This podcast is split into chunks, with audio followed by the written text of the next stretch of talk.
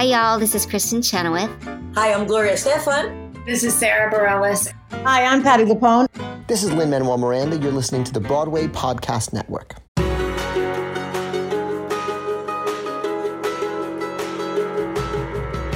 Welcome to the Theatre Podcast, intimate personal conversations with the industry's biggest names. I'm your host, Alan Seals, and our guest today is playwright Dave Harris, who, if there was a theater podcast thirty under thirty, this dude would be on it.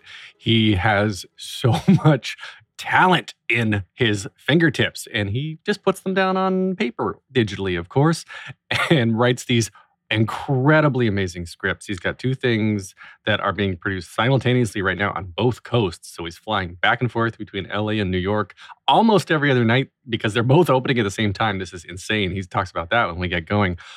And it's really fun because we the conversation we got into, he he was talking about how he uses his writing to seemingly work through fear on an unconscious level. And I think that's it, it's his own form of therapy, right? Although consciously, he's always trying to improve himself, which is, of course, something we all should be trying to do. He has this incredibly funny fear of birds. He tells a story as to why. So he started reading up on birds to try to get over his fear and now ends up loving bird watching, but he still has his fear of birds. So he likes to bird watch with a fear of birds. It's kind of funny. Before we get into the interview, please find me on Instagram and Twitter at theater underscore podcast, on TikTok at The Theater Podcast. I'm ticky-talking. It's kind of fun. I, I don't know. Let me comment there. Let me know you're there. And we're going to take a short break and then get into the episode. Enjoy this interview with Dave Harris. Here you go. One, two, three.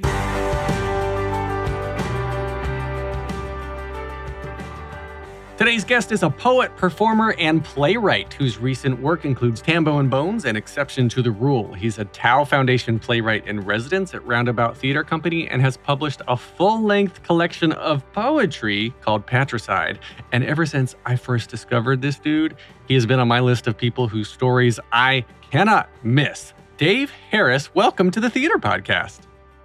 Thank you for having me. I'm excited to be here. And I know we were just chatting before we started recording that you landed from L A uh, last night around ten p.m. Eastern, and now we're recording on a, on a, the next morning. Why are you flying back and forth? Yes, it's it's a very chaotic and exciting time right now. Um, I have Exception to the Rule in previews right now at Roundabout, and mm-hmm. Tambo and Bones in previews right now at Center Theater Group in L A. So uh, I'm going back and forth to help them both open as possible. Um, so I was in L A. I left to go to L A on Monday, uh, came back to New York today, leave again to go back to L A on Saturday, and come back again to New York on uh, Monday. Just trying to get at all, get to both of these openings, and you know, give my notes and do all that good stuff. Um, but yeah, it's it's crazy time. It's a crazy time. so, so how? Exception to the Rule was supposed to open a while ago, right? They, the original plan wasn't to have these at the same time? No, it was not. I was uh, I was two weeks. I was so I was living in San Diego, finishing up grad school, um, and Exception to the Rule was supposed to start rehearsals in March twenty twenty. Um, and I was two weeks from moving to New York to to live here. Um, and then Exception to the Rule got postponed. And then Tambo and Bones was supposed to happen at Playwrights Horizons in November twenty twenty. And then that got postponed. Um, and then we've been, we were in like a two year limbo, and now finally they're all happening, but of course they're all back to back to back. So, you know, I just get the constant wave of going from show to show right now, which is super fun. And also I am so tired. and, and you are, God, you are young, man. Like you are just out of, like you say, you're, you just got out of grad school.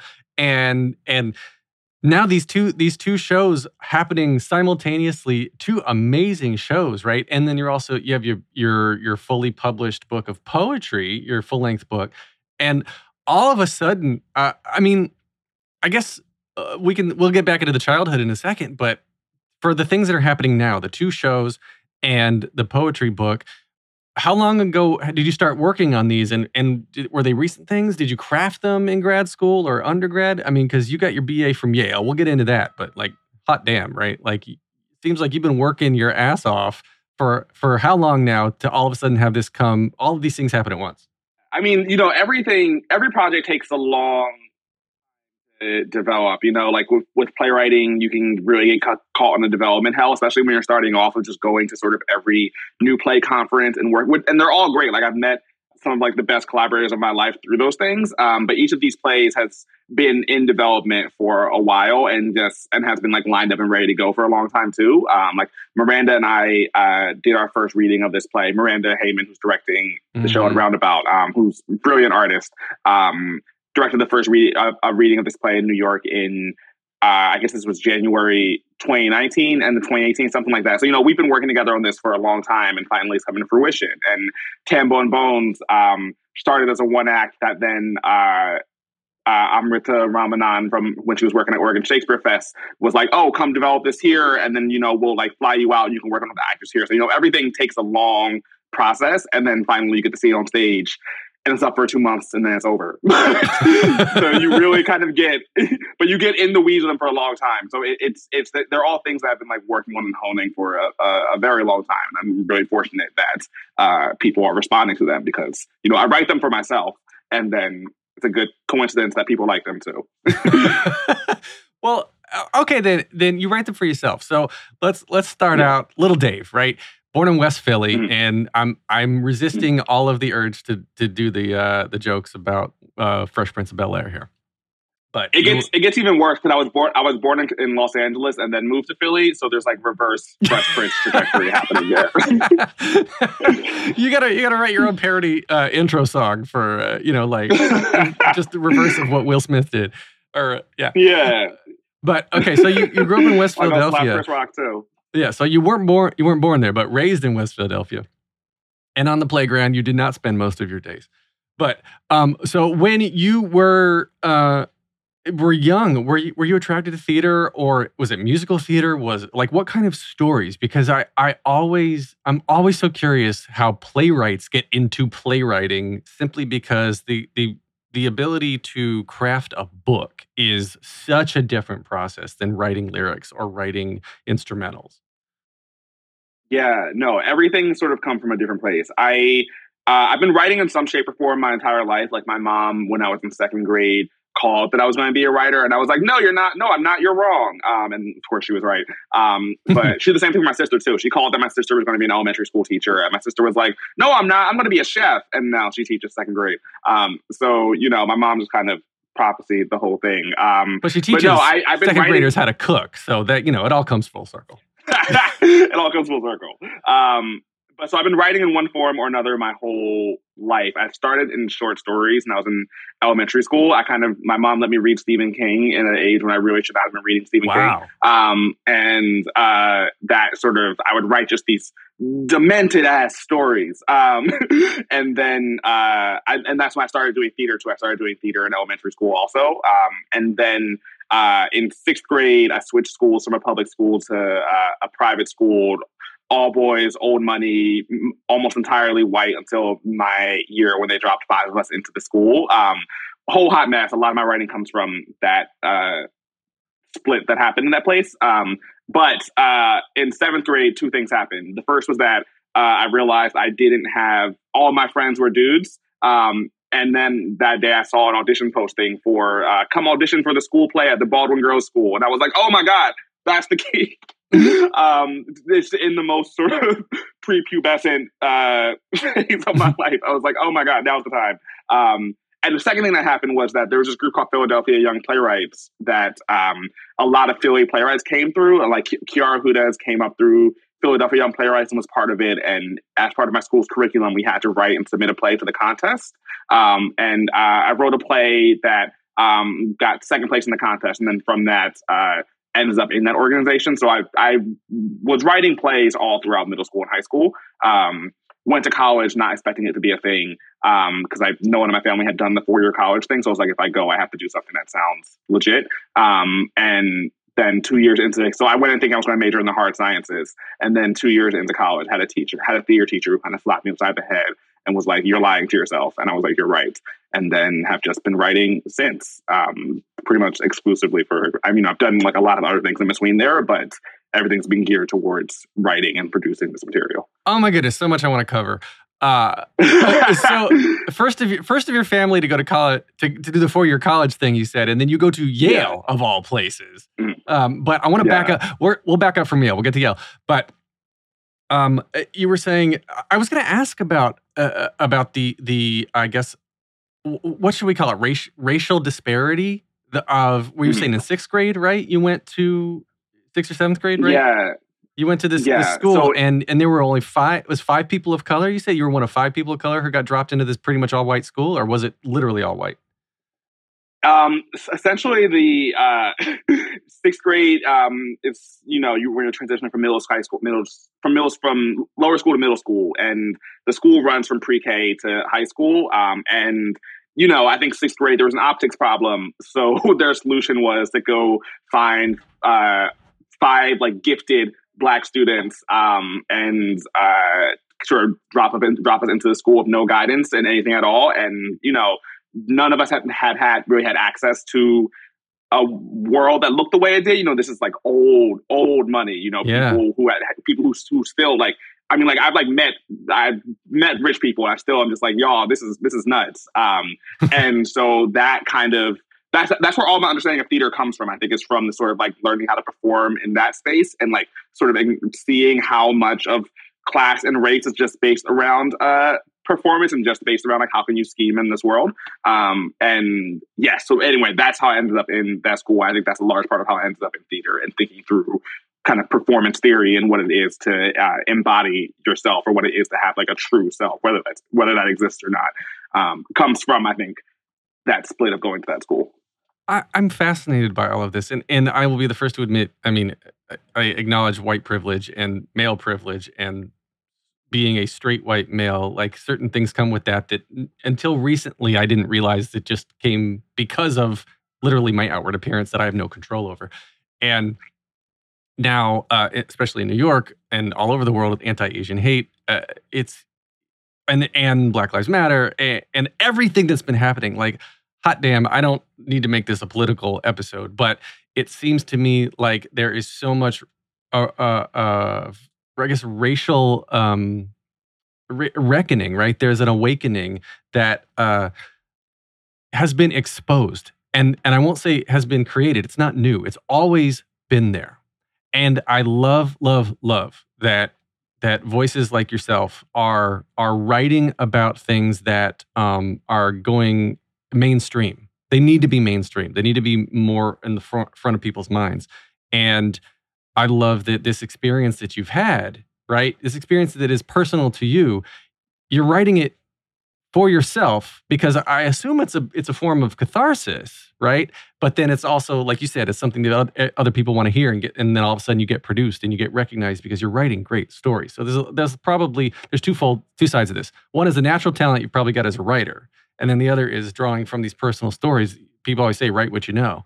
So has your has your perception of what you've been writing been able to change over time as the culture has been shifting and um, I guess like going into theater is even old money and old white money at that, right? Yeah. You know, I don't think the, the,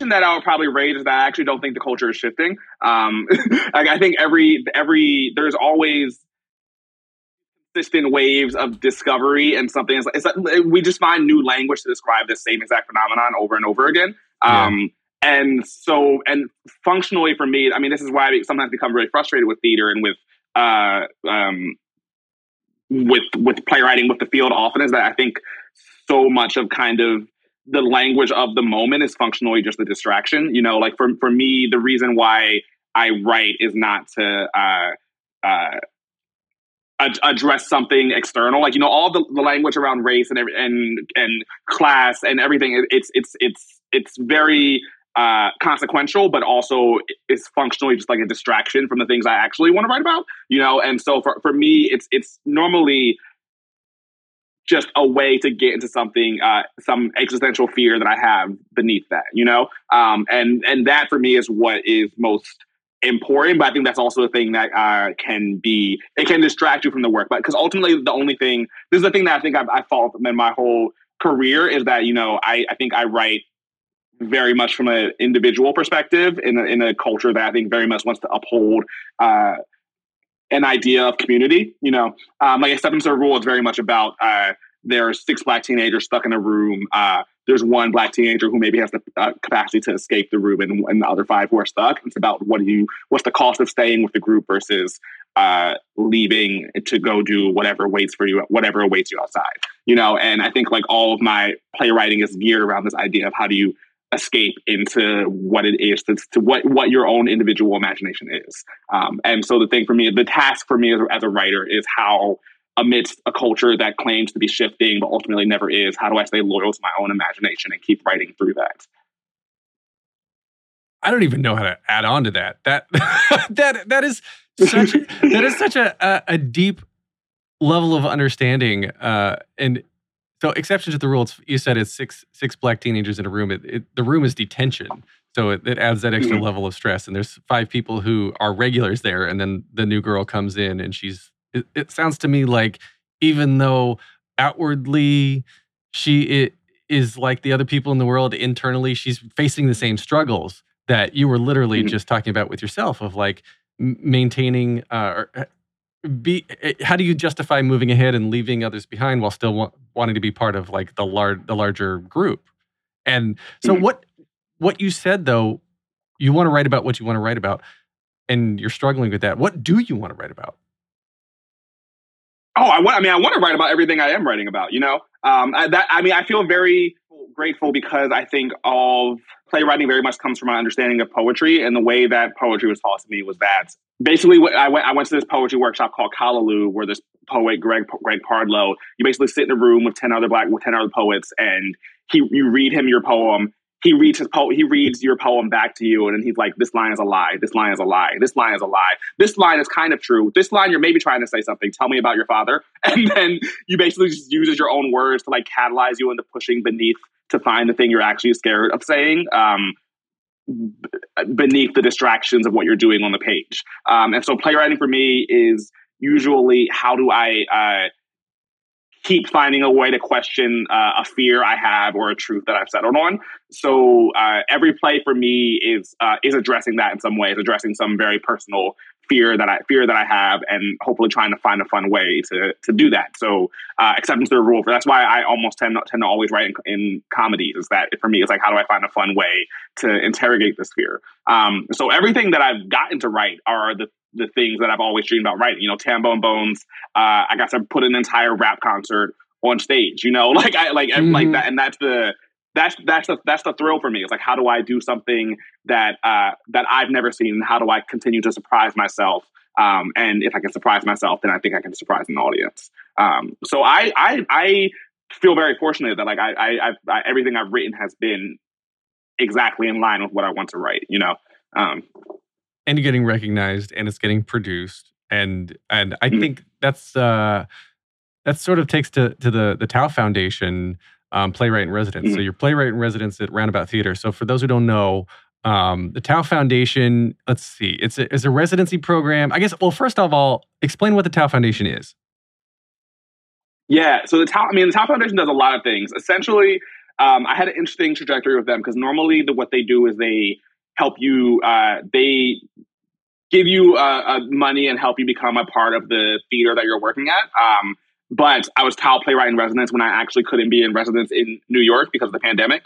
Um, so they basically just like helped, but like sort of like funded me through the pandemic, and also uh, helped make sure that this play stayed uh, stayed uh, available to produce. Basically, you know, like they they really are just like, how can we support artists through uh, through a time in a play in a city in a time when it's, it's hard to be an artist, you know. Um, and I think that looks different for every playwright because you know they they they uh, there's multiple there's Tow playwrights and residents at residents at many theaters. Um, they sort of just support people when they're in production in their place. Um, so I'm uh, Emily Emily Tow and Tow Foundation sort of just like really helped me through the pandemic and helped make writing a sustainable thing through that time.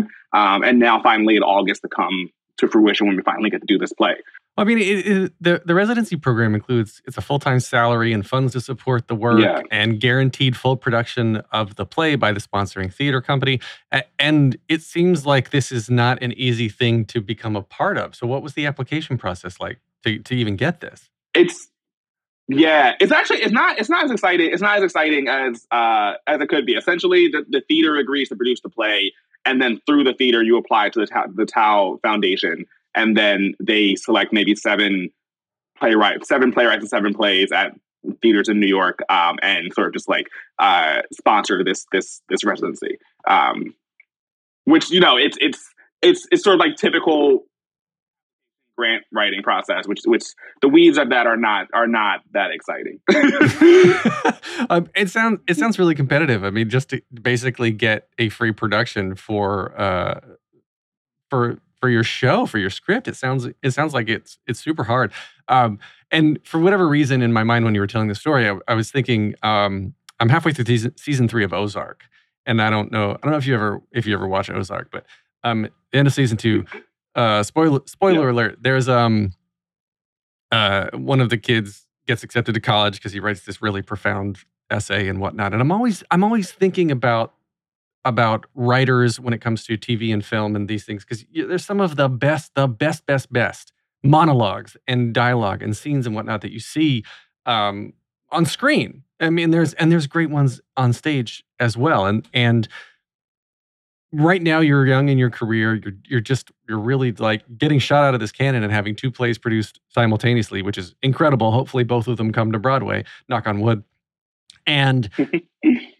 At the at the same time, have you had any opportunities then to sort of showcase the same sort of skills for uh, for movies, for T V? Are, is that of any interest to you at all to sort of like to do any of that sort of thing?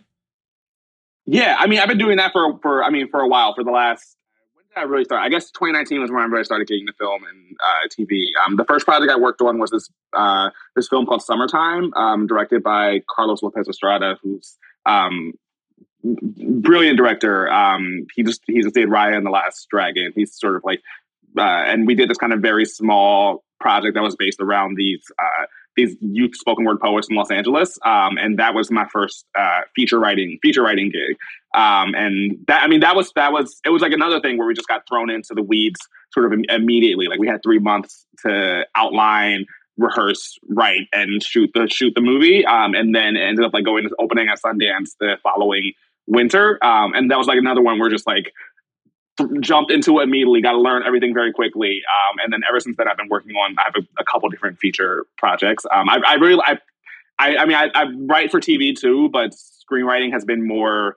Uh, there's more flexibility with that, you know. Like it's if I was in a writer's room right now, I couldn't be doing this interview right now because I, right. I would be in the room this second, you know, and I couldn't be in rehearsal. Whereas screenwriting, you know, I can come home from rehearsal, be tired as hell, drinking a glass of wine, and like open Final Draft. Um, and that sort of flexibility is like what's letting me do that and theater at the same time. Um, so yeah, I, the pandemic in the pand- pandemic in particular, when theater shut down, I was I compartmentalized all my grief by jumping really heavily into film and T V, um, and now I go between between all three. Do you do you have a a, a favorite medium? And then also, um, I are, are you somebody who is able to do? to do multiple things at once like this, to jump to context switch and go between things, or do you have to focus on one thing at once? Um, no, I'm at my happiest when I get to go between multiple things. I actually, uh, every time a show opens and I go home, I'm usually like depressed for a week because I'm just like, I don't know what to do yeah. I, with my time because rehearsal is so intense. Like I think that's, that's, I learned that during Tambo and Bones, I think particularly with Omicron. And so we were so scared of getting shut down. Like everything it's so intense, and then the show opens, and then you're just done, and you're not there anymore, and you're just like, oh, what do I do with what do I do with my body? Like, I don't know how to, you know, um, like last last I left New York to go back to L A, to go back home for tam- after Tambo and Bones opened. Um, I like went home, and I just played Elden Ring, a video game, for like a week straight. You know, I was just like, I don't know what to do right now. Um, so yeah, when I'm moving between different projects, that's that's when I think I'm at my best, my most stressed, but also my happy place. That's that's really interesting. I I I have talked with some people who are like, I can't do more than more than one thing at once, and I I feel like though it you have to go where the creativity goes, and especially Yeah. In in in now the the twenty minutes that we've been talking here, it seems like, you know, you're somebody you're that you've you've gone to writing and you're successful at writing because whether you're consciously doing it or, or not, you're you're using the outlet to express express yourself. Um, and you've talked about expressing grief and expressing uh, and dealing with th- feelings and and getting over fear and things that a lot of people go their entire lives without ultimately being able to do in one form or another. And mm. it seems to me that the different stories that go along with the different uh, mediums are always going to be changing. So you might have like a, a happy rom-com that you're writing for T V that's like, eh, okay, that's a paycheck. But then like there's something mm-hmm. that doesn't pay hardly anything, but it for theater that's really going to help you get over this great fear or grief or whatever the case is, right? Yeah. Yeah. I mean, I think that's a large part of, of what how I ended up here. Like I, one of the biggest gifts of writing, I think, comes from the fact that I think there was such a, there's such a dearth of, it was often felt like a dearth of language in my family and growing up because things would happen so quickly and everything was so focused on, uh, on, on survival and getting to the next day that there actually was, infrequently was there time to sit and process anything. Um, and I think that's what, uh, writing has gifted me is that like I get to just sit and find language for uh, things that were just are just patterns that we grew up with, you know, things that we just sort of accepted as as habit or that's just the state of living. And now I get to just assign words to it. And once I do that, then I, I feel like I can get control of the things I felt like I didn't have control over. Um, and I think that's the thing you just talked about is, is what keeps me uh, writing. And it might not keep, it might not be that way forever, you know, like I. ten years from now, I could be like, all right, I'm done writing. I want to go be a bird watcher, um, which honestly, what I I fucking love birds. Like, I, really, I have a really I have a really complicated relationship with birds because um, I'm also really I have a really bad bird phobia. Like, it's not cute, um, and also like I love bird watching. Um, so I don't know. Maybe maybe ten years ten years from now, I'll be like, all right, I'm retired from the game, and now I just go observe mannequins in the wild or something. Who knows? But uh, for now, for now, this is this is the fun thing. Um, you sound like such a walking paradox. you, you want to bird watch, but you hate birds. Where did the, where'd your bird phobia come from? Uh, attacked by a flock of geese when I was four years old and never bounced back. What? Why? Why do geese? Why do geese attack? Okay, so geese are ter- geese are terrible. They they pose no danger, but they have like a high intimidation factor, and like it works really well in their face. Like, you know, that's why like they honk and stuff. Like it's, it's um. But when I was four years old, my mom and I went to this. We would go to this pond and like feed them stale bread and like stale hot dog buns. Um, and uh, my mom was like laying back and letting me do it on my own. And I was like, yeah, I'm grown. I can do this. Um. Geese surrounded me. I was like, oh shit, I'm in danger. I take off running. I'm crying, but my dumbass is still holding the bag of hot dog buns. So they're like flying after me. And my mom is watching the whole thing and she's laughing too hard to come to come save me. Like the, the thing I remember is like the, the geese wing flapping and like the sound of my mom's laughter. And I was like, bam, trauma. It's done. um And that one experience has shaped who you are for the rest of your life, which, which is so interesting. I tell you, I've gone on dates and there have been like a, fl- a flock of pigeons on the side of the street. I'm just like, nah, nah, we got to cross the street. I can't, I can't walk through these birds with you. Like three years ago, I, I was like, let me get to the bottom of this. So I started reading a lot of ornithology books and I was like, oh my God, birds are, uh, crazy. Like I'm, I'm like, I, it's there. Yeah. I, I just, I mean, I have like bird tattoos. Like it's, I love it. Um, but also like if I, if a bird comes near me, like I will hit the ground. Like it's, it's not, I, I thought, I thought learning about it would give me control over it. And that I would say that that has not worked. My sister, my sister-in-law has a, has a phobia of butterflies. So mm-hmm. like geese, I can, geese, I can sort of understand because they're like big, they flap, they honk. Butterflies I have never understood because they are the nicest, most gentle creatures that you can think of. I, I think, I mean, I, I get it. I, I I feel for your sister, you know, I think it's something about wings. Like they can get, they can come at you from any angle. It's, it's, you can't see them coming necessarily. It's, I, I, I get it.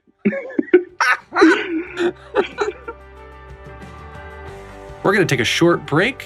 Stay tuned for more of the episode.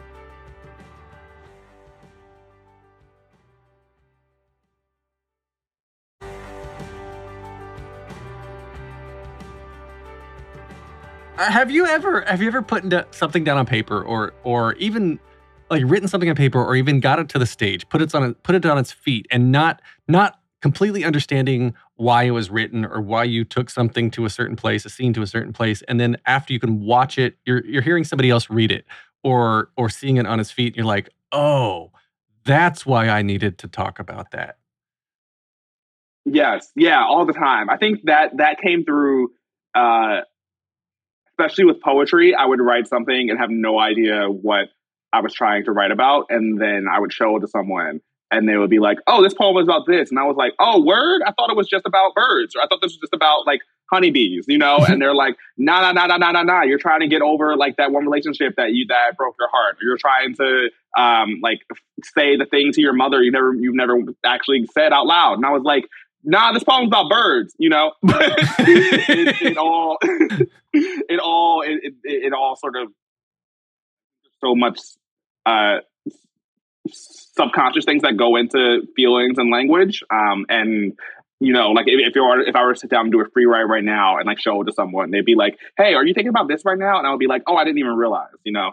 And that's that's that that came through often in poetry. That's it's yeah, I really miss it. I haven't written a poem in a, in a while just because theater and uh, film and T V stuff has gotten kind of crazy, but I really, I really miss it for that, for that feeling. That's that's so much fun. I, I, I'm, I've always held myself back from writing, and because I, I always, I guess I'm, I'm afraid a of the judgment, right? Because you're putting your inner thoughts down on paper, and sometimes they're pretty deep. But then the other, the other part is just figuring out what you want to write about, and I guess that's where. You know, people talk about journaling, like just journal, journal every day, write something down every day, just start writing and see where it goes. Sometimes it's incoherent. Sometimes you get something great. And I, I should follow that advice, because part of, part of what, like I was saying, what's holding me back from, from writing over time was simply because I didn't know what to write about. And I wanted to be specific, and I wanted it to come out profound and prolific and life-changing. Mm. And sometimes, sometimes what anybody writes is crap, and you just got to take the good with the bad. Right? I mean, do you do you judge yourself? Are you the harshest judge of yourself, or you just give no shits and you're just like, all right, I'm just going to write down whatever comes out of my head? I, that's, I mean, that's a good, that's a good question. I, I don't, I don't know how, this is a good question, because when you ask it, I'm like, oh, I, I don't feel like I have an answer at the ready, because I, I don't really judge my own writing that, that harshly until it's done or until I'm rewriting. Um, and I don't know where that comes from, you know? Um, like, it, I mean, I, I feel I, because normally like, it's once I start writing, it just like comes and goes. Like I can sit, I can sit and just do it for eight hours. Um, I'm not, a, I'm not a write every day person, just because I, I, the, the, the space, the space that I want to access when I write is not a space that I want to live in all the time, if that makes sense. Yeah. Um, so, so I, I don't do it every day for that, for that reason. Um, I, I think it's just like that, that boundary is, is important to me. Um, but when, when I am sitting down to do it, um, I, I don't feel that in my head or that judgmental of it until I'm rewriting. And then until I'm rewriting, then I'm just like, oh, that line doesn't make sense. You know, then, then I can really get into the weeds, but the act of it itself is, it's usually, um, I don't know. It, it, it just it, it, it stays it stays fun. It's always stayed fun, you know. Um, and and that's I, I hope that fun continues. And when it when it doesn't, then I'll uh, figure out what the next thing is that feels as fun as writing. Um, but I don't I don't know what that is yet, so I'm still doing it. A therapist who specializes in bird phobias, obviously, you know, do therapy in what you know. Yo, so, I've tried. I've tried exposure therapy. I've tried. I'm gonna like run through. I'm gonna, and it just it doesn't it doesn't stick. I'm um, I, I'm I'm I'm always curious and fascinated. Um, when you when you mentioned Stephen King, right? Like you're re- reading Stephen King at an age that we're too young to read Stephen King, and like that dude is known for horror. They're obviously like inside our minds, or some on on a general basis, inside everyone's minds are some of the scariest, probably nastiest, horrible places that you can be for for the most part, and that's why inner thoughts stay inner thoughts. But you've got these writers yeah. like like Stephen King who are just writing nothing but horror, and there, I mean, there are some really really great T V shows and movies and scripts and uh, you know stage scripts that are based, some in fact, So that's easier to say, oh, based on a true story, but some completely made up that are just kind of really horrible, horrible stories. And, you know, whatever your definition of horrible is. But, and again, going back to the feeling of being judged or feeling, um, I guess, scrutinized, right? Like, if you're known for being mm-hmm. this person who writes just really uncomfortable thing or makes people feel uncomfortable, I, I guess... How, how do you find that comfortability level or the the acceptance with yourself to be able to say, like, you know what, I'm putting this out there? Because it's one thing, it's one thing to to put something out there in the world and have a bunch of strangers look at it that are never going to talk to you and that you're never going to meet. But then you've got your mom, your sister, your friend, your close friends, your partner, whoever it is, who have to know that you've got these really sick thoughts inside.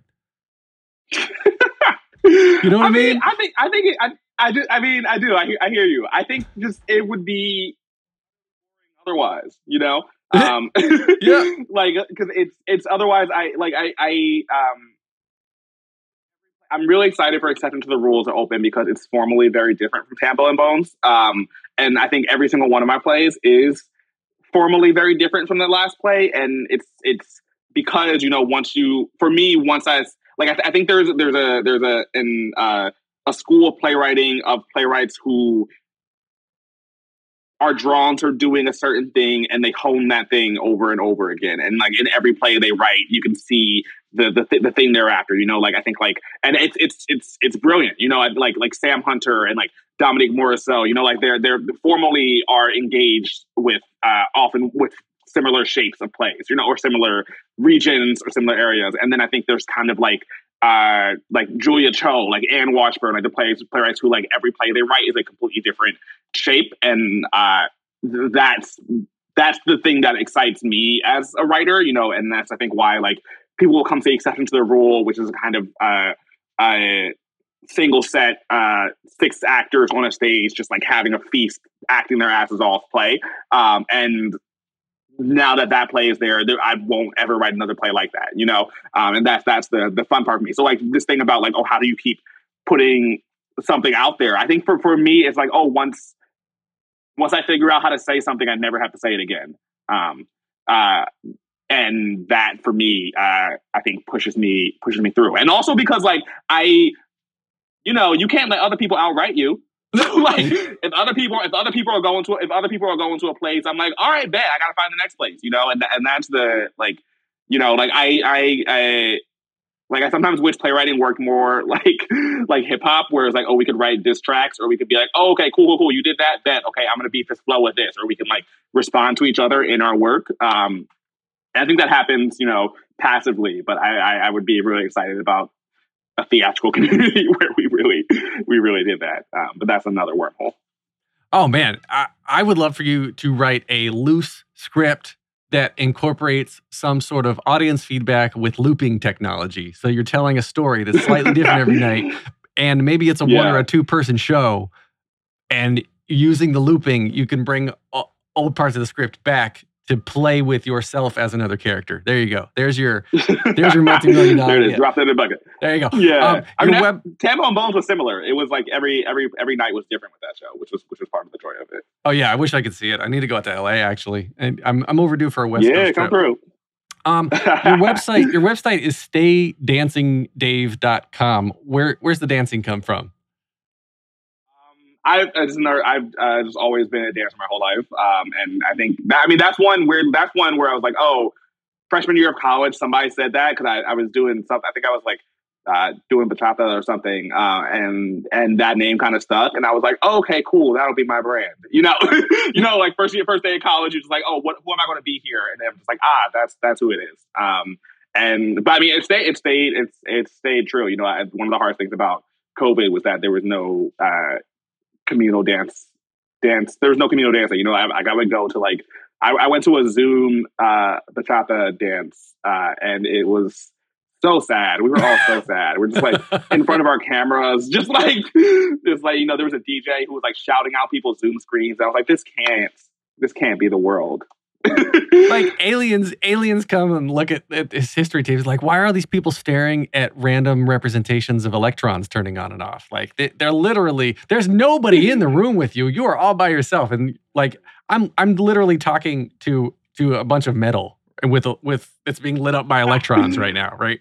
So oh, I think, man, I think about that all the time when I'm just like working on the computer, just, oh God, the, how far we've come and how so far we've got to go.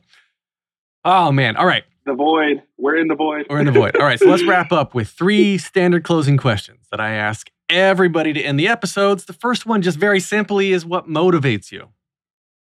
Friends' imaginations. Your friends' imaginations or yours? Yeah. No, my friends. I, I, they all, I, I feel like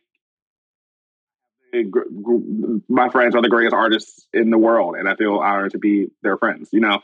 And like every time I get to, every time I get to read something there, by every time I get to like witness their artistry at work, I'm just like, like the uh, I went to Sanaz Tusi is is like the homie, and like I love her dearly. And every time I get to see one of her plays, I'm just like, oh yeah, yeah, cool. This is I'm like I hate theater so much, and then I go see her plays, I'm just like, oh my God, no! It's such a gift to be alive, writing when you are. And like I saw uh, my friend Amara in For Color Girls on Broadway. She mm. came on stage, and I was like, am I am I crying watching you on stage? Just like be yourself. You know, and, and I'm just like, oh, yeah, of course. That's the greatest reason to keep doing this, is that the people we love are doing it too. Mm. All right. What advice would you give to your younger self and younger people listening now, starting out down a similar path? Um, uh, the advice I'll give to my younger self, uh, fight back against those fucking geese. if you went, if you, if I, if I would, if I would have thrown hands with the first goose that flew at me, it would, I would have, I would never, I would not have this phobia today, but I ran. And set me on a path of life that could have could have been redeemed much easier, much more easily. Um, so that's my that's my advice. What about uh, younger people down a starting out down a similar path? Um, uh, who, who don't have a who similar don't path. have a bird phobia? um, say that um, build build build a body of work before you spend your life trying to hone one piece of art. Um, Yeah, I, I, I think I think for, for me, I uh, you know I I wrote plays plays pretty much my, my whole life at this point, um, and the most useful thing was having multiple plays that were vastly different from each other than sort of like spending my entire spending years in the lab with one with one play and hoping that that was the one that would get me through. Like you know, the play that I've won the most awards for has never been produced. You know.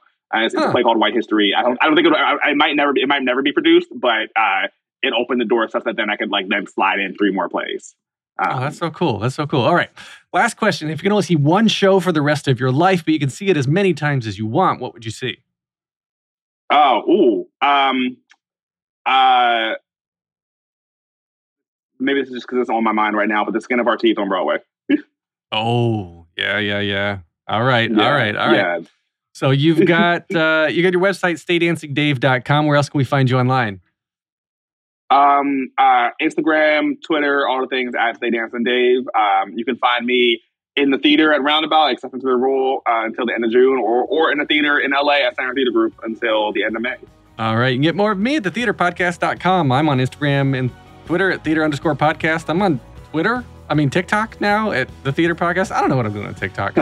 This has been edited by Well Run Hoodlum Productions. Thank you to Jukebox the Ghost for the intro and outro and music. And Dave Harris, thank you so much. This has been so much fun. Yeah, this is fun. Thanks for having me.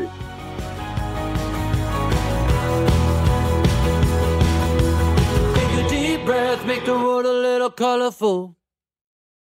Hey, it's Leslie Odom Junior here on the Broadway Podcast Network to tell you about the RISE Theater Directory, a program of Maestro Music. RISE is a national online resource designed to connect and empower backstage and administrative and creative theater professionals from underrepresented backgrounds. If you work or aspire to work in the theater community, this can help you find your next project. And if you hire theater professionals, search the RISE Theater Directory to find your next team. Create your profile now and get more information by visiting rise theater dot org. That's theater with an R E R I S E T H E A T R E dot org, because only together we rise.